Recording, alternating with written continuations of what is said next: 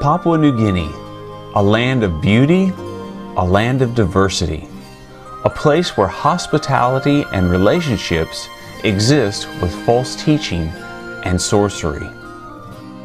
When we first arrived in Papua New Guinea in 1994, we were prepared to do whatever God wanted us to do. Our first task was to begin to learn the culture by living and working with the people. This included building a house, something that was important because it showed them we planned to stay. Shortly after we moved in, I taught a week long study on salvation, and it was then that I found my passion for teaching. It wasn't long before the people asked for a Bible school, and a year later, Akao Bible School began.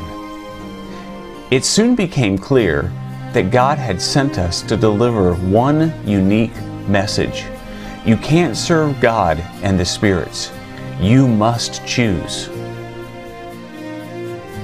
After a decade in Akao, God moved us to Christian Leaders Training College, one of the highest institutions of evangelical learning in the country. I soon found that the students in the school were struggling to teach their own people the same message you must choose. Through the study of Scripture, along with sound biblical teaching, they found out what the people needed to know to make this choice. During our last year at Christian Leaders Training College, I divided my time between teaching at the school's campus in Lae and teaching Bible courses at Wycliffe Bible Translators Main Center in Ukarumpa.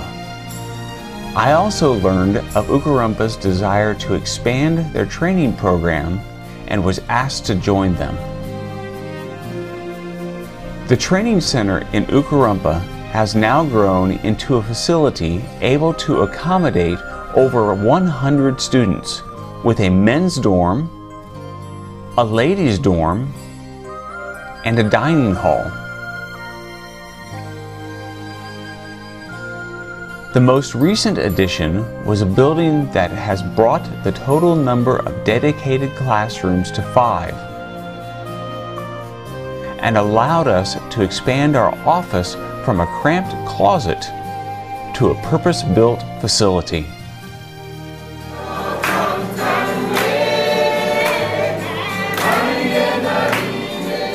Students come to the training center for courses ranging from one to six weeks in length, studying subjects from basic grammar to advanced syntax, and from introductory Bible courses to exegesis.